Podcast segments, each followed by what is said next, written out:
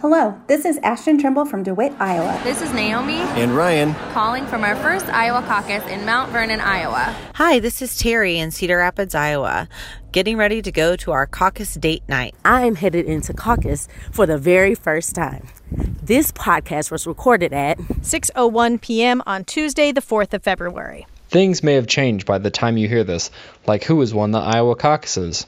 Okay, here's the show. Did that listener know how much things would change. wow. Hey there, it's the NPR Politics Podcast. I'm Tamara Keith. I cover the White House. I'm Juana Summers. I cover demographics and culture. And I'm Domenico Montanaro, senior political editor and correspondent. And uh, this is the podcast that we thought we would be doing late last night, but it is now six o'clock on Tuesday, and we have some results. We have results from the Iowa caucuses with about 62% of precincts reporting. Yeah, real votes, if you can believe that, after this long delay. Finally, we have some real numbers. And what we have so far with 62% of the precincts reporting, Pete Buttigieg, the former mayor of South Bend, Indiana, narrowly ahead of Vermont Senator Bernie Sanders. Buttigieg has 27% of the estimated delegates. Sanders follows him with 25%. Then Elizabeth Warren, the senator from Massachusetts, further back with 18% in third place. Then Joe Biden, the former vice president, at 16%. Really not a great showing for him. And you see Minnesota Senator Amy Klobuchar right on Biden's heels with 13%. And then behind her comes Andrew Yang and Tom Steyer, who are in the low single digits and fractions of digits. That's right. And they had, you know, look, Yang had a lot of energy at a lot of his events, but if you can't make viability in these places, if you can't get 15%, then those delegates wind up going to others. So this was a failure of semi catastrophic proportions. At- Semi. Okay.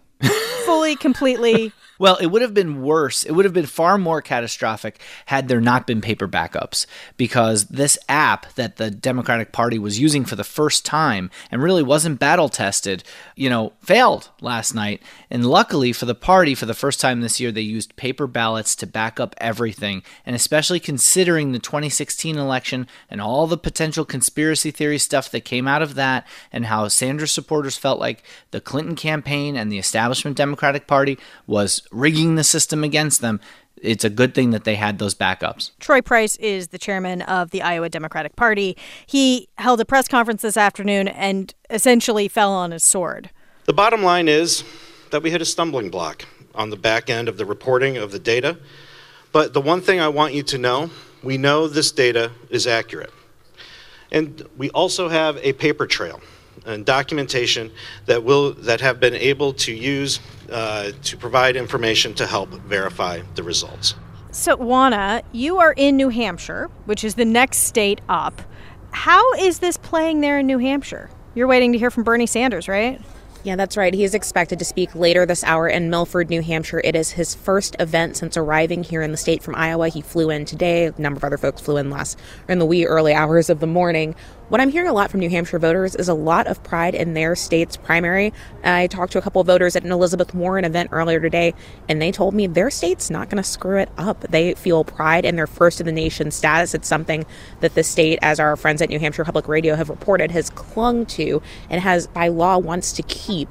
And they feel like this means that New Hampshire is truly the start of the process. I also heard some concerns about the fact that because this data is rolling out in kind of part and parcel, they're worried about not really getting a full picture sometime soon. And there's a there's a chance some voters say that we might might not know for a couple days who actually is the winner from Iowa and gets all of the momentum that comes along with it. But if it takes several days, is there still momentum? I mean, it's like a tree falls in the forest kind of a question. Yeah, I think that's absolutely right. I mean, if you think about transport yourself back to last night and imagine us telling you that Pete Buttigieg is leading in Iowa and that Bernie Sanders very close with him and the two of them are vying for first place, certainly far separation of, you know, 7 points separation between uh, between Buttigieg and Sanders together and Elizabeth Warren, they are separated from the field, that would be a big story. We'd be talking about Pete Buttigieg's potential upswing with donors and fundraising and what is happening with Joe Biden's campaign finishing in fourth place. Can he sustain what the stakes then become for South Carolina? All that stuff is still true, but you have to feel for people like Sanders and Buttigieg who really could have had a moment last night to propel themselves on to these next few states. All right, can we talk about Vice President Biden, um, who by the early reported numbers, you know, still 62% of precincts reporting, but he's in fourth place and it's not close. And, you know, the cliche is that there are three tickets out of Iowa. Obviously, he made his way out of Iowa and he is campaigning in New Hampshire and then on to South Carolina and Nevada. But is there something about this result that pierces his shield of electability? I think it pierces his shield of inevitability when it comes to this nomination. Uh, you know, he there's no excuse for the performance that he had, and frankly, following him around on the campaign trail, a lot of us were looking at it, at each other, saying, "What is he talking about?" You know, on paper, there were a lot of people I talked to who said they liked Biden, they were thinking about him, they wanted to vote for him, and then they saw him in person and they said, you know, maybe I'll go for Amy Klobuchar, maybe I'll go for Pete Buttigieg, and that's what happened. That opening happened, and they went elsewhere.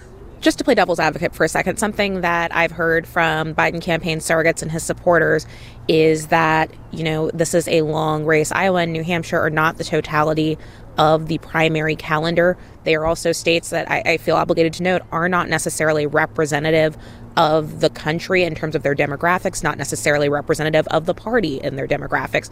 And so I think you'll start to hear Biden campaign folks make that argument that look, this is certainly not the day that they wanted in Iowa, but there is a long primary ahead. And when the primary calendar turns south and we head to some of those more diverse states, uh, Joe Biden has a firewall with African American voters. Now, it remains to be seen if there anything with that changes, given the results that we're starting to see in Iowa. But they will make the argument that he has the ability still to go the distance. And and in fact, Symone Sanders, who is a spokeswoman for the Biden campaign, made that very point on All Things Considered today you don't get the full depth and breadth of anyone's strength or the lack thereof with just the Iowa results or just the New Hampshire results, frankly. Mm-hmm. Uh, since 1992, the Democratic nominee, no Democratic nominee has been the nominee without a substantial amount of votes from the African American community. We don't get that coming out of Iowa or New Hampshire. And that interview was before the results came out, but I don't think that the Biden campaign's pitch on this is changing particularly. No, and Juan Juana's 100% right. I mean, look, Iowa's 91%, 93% white in some of the estimates in the entrance polls. You know, that's not representative of the country. It's not representative of the party. And Joe Biden has certainly had tremendous strength within the African American community, but I think the stakes now have been raised a lot in South Carolina. He's going to have to win by a substantial margin. He can't win by five or six points in South Carolina and have some other candidate who may have peeled off some of that vote with the black community and still think that he can run the table in the South and get enough delegates to be a strong nominee going into the convention. All right, we have to take a quick break, but when we get back, we're going to dig a little deeper into these Iowa results. Support for this podcast and the following message come from Google. From Connecticut to California, from Mississippi to Minnesota, millions of American businesses are using Google tools to grow online. The Grow with Google initiative supports small businesses by providing free digital skills workshops and one on one coaching in all 50 states, helping businesses get online, connect with new customers, and work more productively. Learn more at google.com/slash grow. Daily Show correspondent Roy Wood Jr. is very good at making people laugh. That wasn't always the case. The greatest gift of the bomb is that you suck and then you get to basically abracadabra and come back the next week. Roy Wood Jr. on his long path to comedic success. Next time on It's Been a Minute from NPR. And we're back. And the results that we've gotten out of Iowa are incomplete at this point 62% of precincts reporting. So, what are we missing? Is it possible that things could change. Yeah, things could change. I mean, there's almost 40% of the vote still out. We're looking at two places in particular Polk County, where Des Moines is, where the largest block of uh, votes uh, for Democrats in one single area come from. Uh, and Cedar Rapids in the east, uh, Linn County, has uh, almost all their votes in, but probably about three quarters.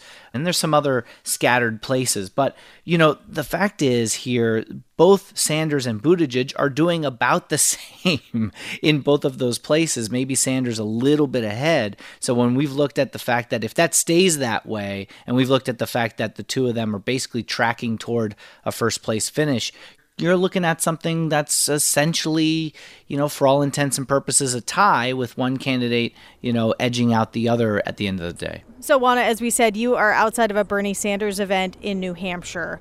What are you seeing in the Iowa results about sort of where Sanders and Buttigieg, like where their strengths are? Sure. So, one of the things we're seeing is that Buttigieg seems to have done quite well broadly across the state, including both suburban areas, rural areas.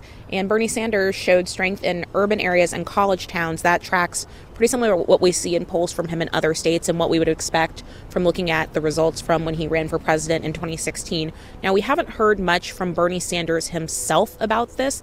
The, the campaign hasn't been talking a lot about these Iowa results so far. Obviously, they're just starting to come in. We are now hearing from Jeff Weaver, who is one of Bernie Sanders' senior advisors, that he put out a statement thanking the people of Iowa, saying that they're gratified with the partial data release and that it's clear in the first and second round more people voted for Bernie than any other candidate in the field. So hopefully we'll hear more from Bernie Sanders soon, but pretty measured statement from the Sanders campaign so far. Now, Domenico, is that an allusion to you know, we, when we were headed into the Iowa caucuses, we talked about how there could be like three different data sets that are released. And that's yep. part of what caused everything to get mucked up and confused.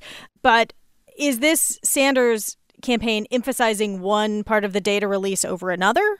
I think what they're pointing out is that you know it's all basically a jumble when it comes to this, these three data sets that were put forward. So, for example, on the first round of alignment, Sanders was narrowly ahead. On the second round of alignment, you saw Sanders still uh, with a little bit of a lead. Sometimes you saw Buttigieg in parts of the data taking a lead in different parts of the state. Very, very, very close.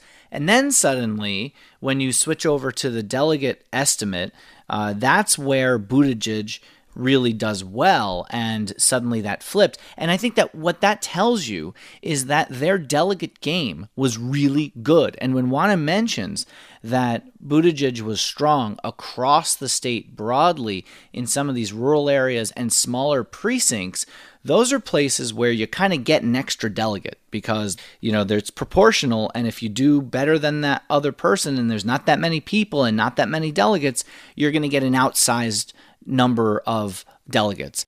And that's exactly how Barack Obama won Iowa in 2008 against Hillary Clinton and John Edwards and won the entire primary campaign, by the way, the nomination, because they really knew where the delegates were. And the Buttigieg campaign appears to have replicated that.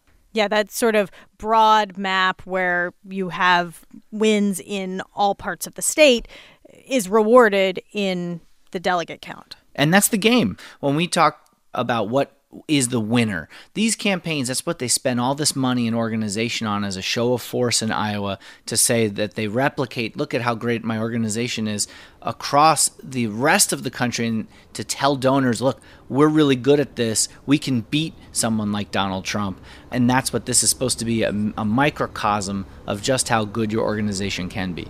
One other thing that I was noticing just here on the ground earlier in the day, I was out in Keene, New Hampshire with Massachusetts Senator Elizabeth Warren, and she was asked what she thought about the Iowa Democratic Party's plan to release partial results or what they had at the time. And you heard some frustration from her. She said, I think they need to get it together. I think they need to release all of the data. She's offering to turn over materials and photos from her campaign to help. So, one thing that I think we haven't seen yet is what these other campaigns are going to say about these results and how they're going to spend them, given the method of delivery, the way that they're coming out now, I think is going to be an important part of the story, too. And it is something that you and the rest of the NPR politics team will be watching. Um, we are going to leave it there for now because we are going to be back in your podcast feeds in a matter of hours. President Trump is delivering his State of the Union address tonight at 9 p.m. Eastern. You can listen to NPR's simulcast of the speech on npr.org, the NPR One app, or your local public radio station. And then check your feeds for us later. I'm Tamara Keith. I cover the White House. I'm Juana Summers. I cover demographics and culture. And I'm Domenico Montanaro, senior political editor and correspondent. And thank you for listening to the NPR Politics Podcast.